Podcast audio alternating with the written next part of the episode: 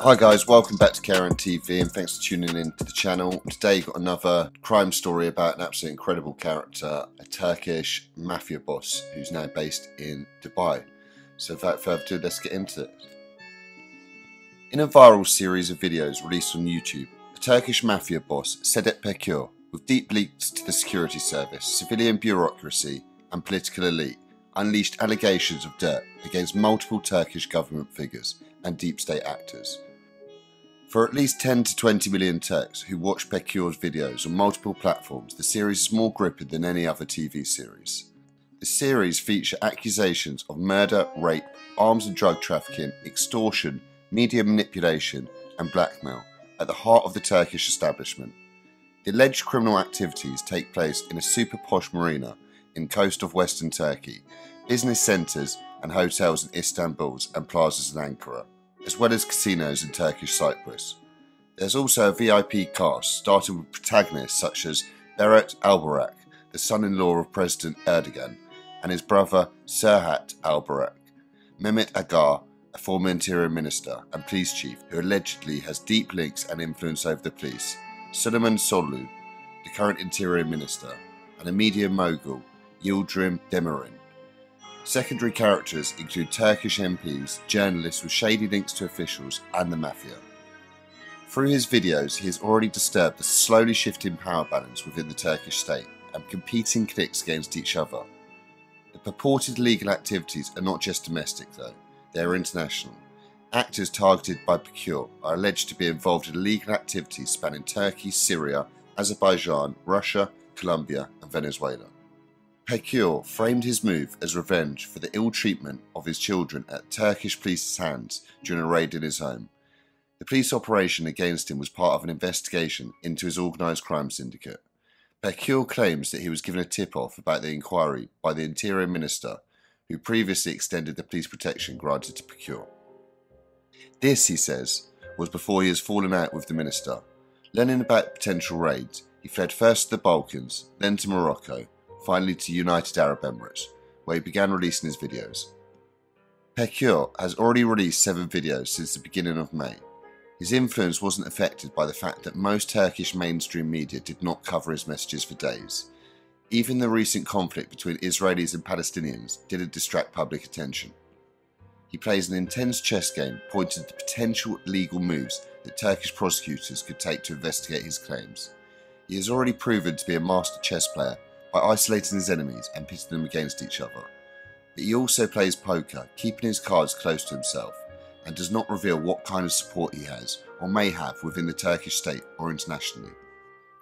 Despite their high impact, these, on average hour long regularly released videos, are on a meagre budget. It is just Peker talking to the camera, but he quickly built and expanded his audience. A master storyteller and political communicator, second to none in the country, Peker tells his enemies You'll be defeated by a camera and a tripod. With religious and political symbols, as well as books on his table, his messages include frequent references to religion, history, historical figures, and multiple ideologies. He tries to appeal to both right and left wingers, Sunni Islamists, and the religious Alevi community. Attacking multiple forces created a toxic political environment where each and every actor tried to score points against one another. Ahmet Şık, a former journalist and opposition MP, likened the situation to a Mexican standoff, a confrontation in which no strategy exists that allow any party to achieve victory. Peker doesn't claim he'll win this war, but he wants to make sure his enemies lose or achieve only Pyrrhic victories. In his chess game, he tries hard to cut his losses and establish new alliances. Although many of his revelations arguably target President Erdogan's rule, he hasn't uttered a word directly against him. He still speaks respectfully of the president and refers to him as elder brother Tayyip. He also speaks sympathetically of the Turkish opposition leaders. In Turkish politics, as much happens behind the scenes as in front, Turkey is a highly centralised state with limited democratic checks and balances. But there's a constant balancing act between deep state power cliques these power cliques, or the deep state in Turkish lingo, refers to a secret organisation of military and civilian conspirators within the state where the security services have an oversized role in determining state policy. releasing that the real locus of power does not necessarily lie in the elected government. Turkish people coined the term deep state to describe the unknown and the state's real decision makers. These real decision makers are not the monolithic community, though. Turkey is a faction ridden country, and these factions, formation, and actions are usually hidden behind the unifying mask of the state institutions. Each of Peker's claims, if investigated and confirmed, could at least cost political careers of many top figures. Peker claims that he will reveal some other wrongdoings by Turkish state figures in the context of the Syrian conflict. I will make your deeds covered as top international news item, he says. Peker did not cast a first stone against some parts of the Turkish establishments. There were others before him who revealed alleged wrongdoings, albeit with much less influence. Journalist and commentator Rasim Kakir says his increasing frequency of revelations is not a coincidence. It reflects the fact that the current power block is crumbling. And clearly, he is not without sin. To those who say, Why should we believe you? Because you aren't clean yourself, I say, Of course, you will learn about this dirt from me. I am dirty too. He also felt the need to remind the public that he is not a messiah. I'm not a saviour. I do this because of personal reasons. Initially, Peker was furious about the Turkish media referring to him as an organised crime boss.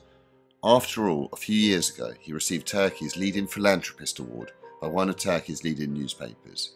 He was courted and received by Turkey's top politicians, artists, and media figures. This gripping drama tells a story that is also being written in the present tense. Each episode has caused some subtle but increasingly tangible effects. The question currently dominating the public agenda is whether Interior Minister Soylu will survive these attacks. The minister will speak to the media today for the second time in days to persuade the public. His first attempt on Turkish national TV arguably went bad. Peker's alleged claims about the involvement of Mehmet Agar in the extrajudicial killings of prominent Kurdish figures coincided with the overturning of the acquittal decision by the Court of Appeals. Agar is now facing a retrial in this case. It remains to be seen how Peker's claim will affect the retrial. Former Speaker of the US House of Representatives John Boehner famously said, A leader without followers is just a guy taking a walk. Sedat Peker is not such a guy. He has a strong following, offline and now online, within the state and among the public.